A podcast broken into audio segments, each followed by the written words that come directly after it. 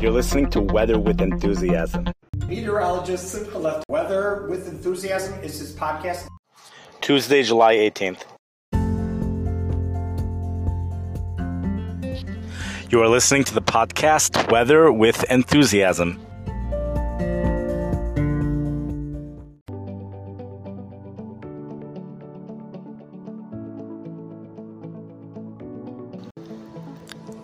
It is Monday evening, July 18th, 2023. While much of this world is experiencing beautiful weather, places which have not gotten hit by heat at all, really, Alaska, places like St. Louis, Missouri has not really been seeing much consistent heat. Lots of thunderstorms continuously bring those temperatures down, bring the northern air down south. We even have the smoke, which is reducing temperatures by one or two degrees in many locations. But the highlight continues to be on the parts of the world which continuously are getting extreme heat, consistent heat. In some areas, the consistency has been unprecedented, such as in Phoenix, Arizona. Today they saw the 18th consecutive day with a high temperature of 110 degrees or higher.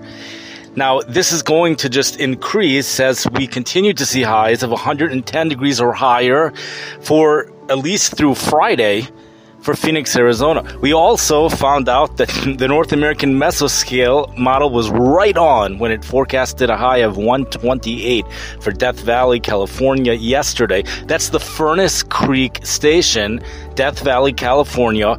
You can't use the European model for Death Valley, California. It just doesn't pick it up, at least the one that's advertised on windy.com. You have to go to the North American mesoscale. That's the thunderstorm model, but in this case, it was just awesome for temperatures and also the accuracy in dew points is also quite phenomenal. We have dew points, I think, the highlight. This is actually not the highlight, but this is totally remarkable. Dew points of 84 degrees was reported in portions of Oklahoma today, and we actually it was just about an hour or two ago. Dew point 84. The dew point was 84 also earlier in the day when the temperature was 90 degrees. That's a tremendous heat index. I haven't figured it out, but it's probably close, somewhere between 115 and 120, close to 118 degrees, perhaps. Uh, totally phenomenal. Well, let's say 114 to 118. I'm gonna look it up when when I'm done with this, and I'll see what it is. But that's this is all Fahrenheit, of course, and the Washington Post brings down tons of records from other parts of the world as well. But all of this, all of this is actually hiding the real issue over here. Everyone's so focused on the heat that this is going almost like unnoticed. Not exactly unnoticed. There is talk about it. But this part of the heat is the most concerning, and if there's anything concerning, it would be this part. It's the marine heat wave that is occurring off the coast of Florida. The National Everglades Park has an enormous amount of buoys around there, which is taking water temperatures. The water temperatures, you know, there are some areas actually only in the mid 80s. I went through about every single one, a lot of them. There's a lot. Uh, there are some places where the water temperature was only 86 degrees, believe it or not, and many locations in the upper 80s. However, there is a portion, one station I found, where the water temperature was 95.2 degrees. I think it's that station which has been making headlines in the papers. Uh, apparently, probably that station is the one that hit 98 degrees. I can't find any place that's 98. But that place is 95, and that's what people are getting worked up about. And that's what's really creating all the attention, if there is any attention in that area, it is that weather station and the above normal water temperatures in general in that area. Water temperatures generally don't hit 90 degrees in that area till August, but you know, generally is not really the whole story because I've been in Miami Beach in June and the water temperatures have been 89 degrees. This was 20 years ago. So and you know, water temperatures tend to get very warm, upper 80s in June and July. Okay, so they hit about 90 in August. We're seeing water temperatures upper 80s now. Some areas 90 even 91, but 90 degrees seems to be pretty widespread. You could find 90 degrees on an app. In order to find the 95 degrees, you're really going to have to look hard. You're going to have to find in the actual stations for the Everglades National Park. This is actually the most concerning. All the other heat in the world is just here today, gone tomorrow. Once hurricane season starts, all these heat waves are finished. All of them are finished, and we say goodbye to the heat. That's it. There are, period. But let's go to the ocean water temperatures because this is something totally it's mysterious. It's beyond anything we've ever experienced before. If there's anything unprecedented occurring, it really is the ocean water temperatures. These records, which are being broken, so they're nice and everything, but we break records all the time. We break records all the time. We are going to go through all these records in the Washington Post. They do an amazing job uh, breaking down all the records. There were a couple records which seemed quite impressive, but it's the ocean water temperatures which are unprecedented. We have to define what unprecedented means, however, in this case. It means since the 1960s, the water temperatures have never been recorded to be this hot, and it also means that meteorologists are not experienced in dealing with forecasting this type of a situation. The most concerning thing is that if any hurricane should develop, it's going to be supercharged because of these extremely warm water temperatures, which are actually of unknown cause. And I'm going to tell you how we know that in just a minute. But before we get there, we're going to go into the fall season and into the winter. All the storms here in the Midwest, all of the storms that have Gulf of Mexico moisture, which is that is our sor- source of moisture. Once the cornfields are finished, even when the cornfields are here, it's from the Gulf of Mexico. All of these storms, the snowstorms as well, at least for the p- beginning part of the winter, are all going to be supercharged, and this is going to create a lot of uh, weather enthusiasts. Uh, you know, the weather enth- enthusiasts might love it unless you're living in the Florida area. Right now, the savior is the Sahara dust, which is preventing any hurricane development. Although we do have a tropical storm someplace, that Sahara dust goes away by mid-August. In fact, there are places right now which I wasn't able to find the dust, but by mid-August it goes away. That's when the hurricanes start to form, and it could be supercharged. Not could be. It, you know, the water temperatures provide enormous amounts of energy. Warm water is the fuel for these hurricanes. So that's something which is very concerning. But let's talk about something else. Why are the water temperatures so warm? So here's the thing. You know, El Nino is a variable in this, but if you go back to the end of April, the very end of April, there actually was a ocean floor heat wave of unknown cause. On the ocean floor, all the way down there, the water temperatures went up across the world to an average of about 70 degrees if you exclude the Arctic areas. This is something that we spoke about in a previous episode. This is really a major variable. You know, the heat rises. This is a major variable, and it's contributing to the very warm surface water temperatures and the way we know this to be true is really because this past winter, even when the polar vortex, when these tremendous Arctic air would go over the waters, we still had above normal water temperatures. You know, places in Texas right now are experiencing a drop in water temperatures. There are areas where the water temperatures are down to 83, 84 degrees, but generally speaking, the water temperatures are up. And some people say that once the hurricane season starts, that's what's going to bring the water temperatures down. They might be right. The only thing is, is that the source for the heat in this case is a little bit mysterious, so it's not going to be quick to go down. There's something else which is keeping the water temperatures up. Meanwhile, we have something called coral reef bleaching that doesn't mean that the coral reef is dying out, but it means that it's prone to die out. And the coral reef is important for climate. It absorbs a lot. It's a carbon sink, actually. It absorbs a lot of the greenhouse gases. And they also, it helps prevent the ocean from flooding. So it's really some phenomenal stuff.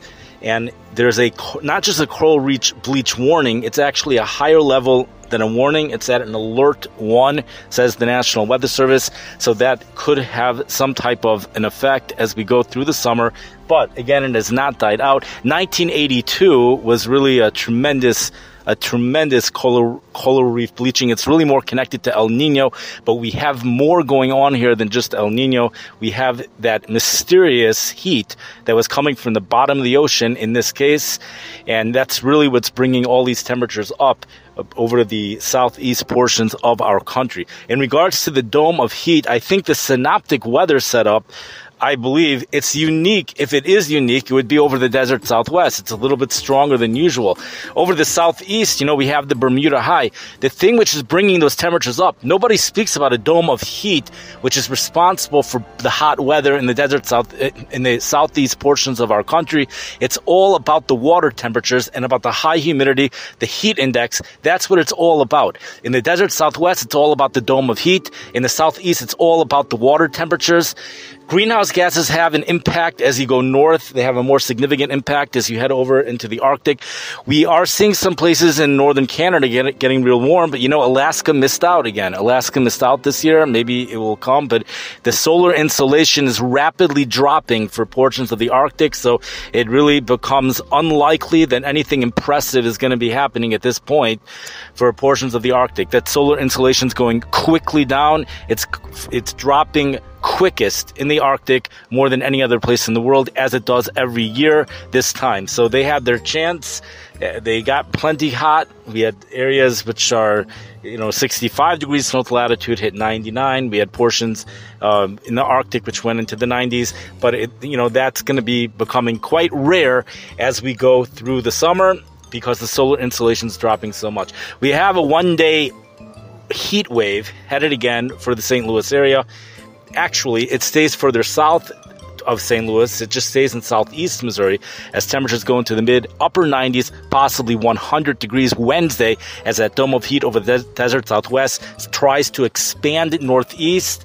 And amazingly, it doesn't look like it's going to hit St. Louis. What's wrong with St. Louis? I don't know. The heat just isn't hitting there totally different than last summer. It's just not going there. And we have that front that continues to situate itself from the plains all the way to the East Coast as usual. Thursday, a more significant cold front moves through the St. Louis area, bringing drier and cooler conditions. Temperatures actually will be dropping below normal for St. Louis. They're going to be nowhere near the front. Things are going to dry out, high temperatures. It's, you know, some forecasts say mid 80s, but it's just it's rare, you know, upper 80s, that's what I think. Upper 80s for St. Louis. You have Canadian air, upper 80s, but you know, if there's a lot of smoke, you know, I guess you could end up with temperatures a couple degrees cooler. Okay, we're going to go through the Washington Post just to see some of these records, which are totally phenomenal. Okay, it reports something that we spoke about earlier. Temperatures climbed as high as 128 degrees in Death Valley and approached all time records in Reno, Nevada, Las Vegas, Flagstaff, Arizona, and Salt Lake City. In parts of the south and southeast, above normal temperatures and sauna like humidity will make it feel intolerably hot, with triple digit heat indices continuing for days. The one amazing thing is that, uh, you know, everyone talks about the dew points. The dew points are actually not that impressive to me when you look at the southeast portions of our country. It's just Oklahoma and Texas, you know, Corpus Christi. Those are the areas which are getting the 80 degree dew points.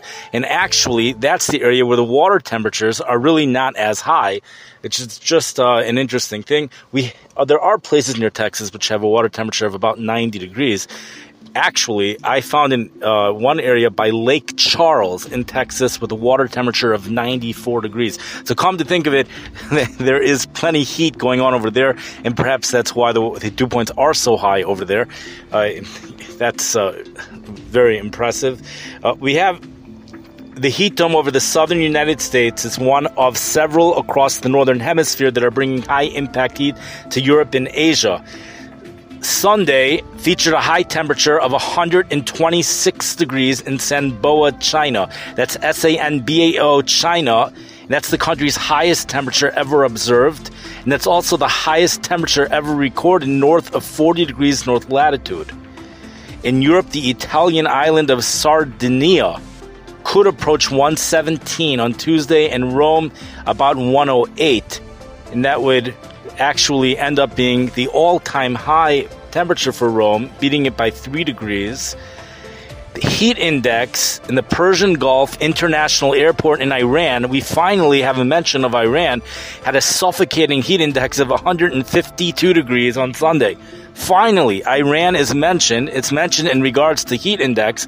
I don't know why it's not mentioned in regards to air temperatures in the Lut Desert and the Shushtar County, where air temperature hit 138 according to AccuWeather.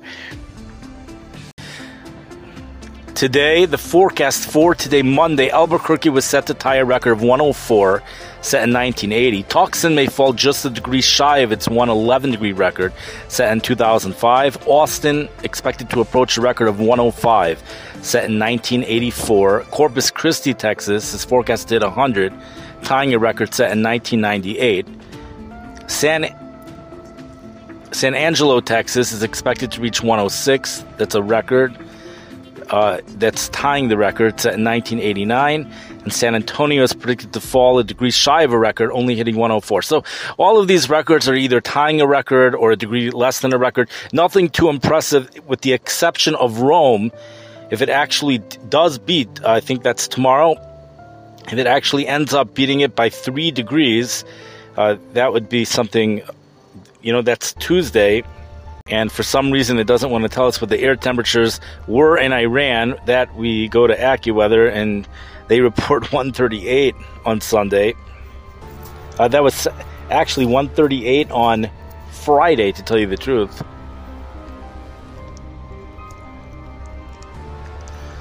Whatever was said in the previous episode, Laredo and uh, Wichita Falls, Texas is aiming for 109, one degree short of last year's record. Now, Phoenix is forecast to challenge several records. One of them we spoke about, the 18 straight days of 110 or higher. That was set in June 1974. So today was the 18th day. Temperatures forecasted 112 every day through this coming Sunday. The heat is increasing wildfires out southwest in California, the Rabbit Fire.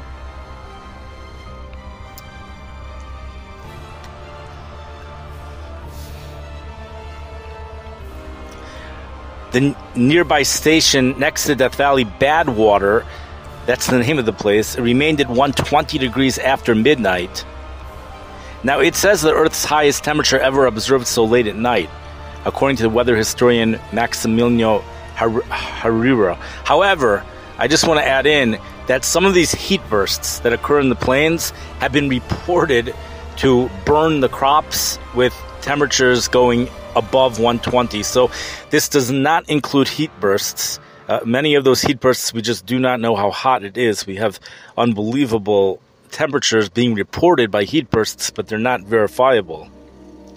Reno, Nevada reached 108 Sunday, matching its highest temperature ever observed. Kingman, Arizona set an all time record of 114. Flagstaff, Las Vegas, and Salt Lake Cities missed all time highs by one degree, but they set calendar day records. Flagstaff 96, Las Vegas 116, Salt Lake City 106. Phoenix did not set a record high on Sunday, but they saw low temperatures bottom out only in the 90s, which is a record for eight days in a row, meaning the temperature has not dropped under 91 over the past eight days. Sacramento and Stockton in California's Central Valley set calendar day records of 109 Sunday, and the heat moved up into the Columbia River Basin, including Idaho, Idaho Falls, which made a calendar day record of 98 degrees. It's interesting to see what these records were for the overnight lows and how places like St. Louis have warmer records than this. Key West, Florida only dropped to 85 degrees Sunday morning. That's a record warm minimum for the date. That's shocking. I would think it would be warmer than that. Anyways, the real issue over here, which is going to impact long term weather and make this year quite an interesting year is those really hot water temperatures in the Atlantic Ocean in the southeast portions of the United States, including eastern portions of the Gulf of Mexico. That's going to impact our weather long term, and that's also going to impact the destructive hurricanes So that's something really that deserves the most focus. The heat is, uh, you know, these things occur every summer. We have lots of records, but, you know, it's going to be gone in just right when hurricane season starts. Thank you for listening. I wish everyone a wonderful night and have a wonderful week.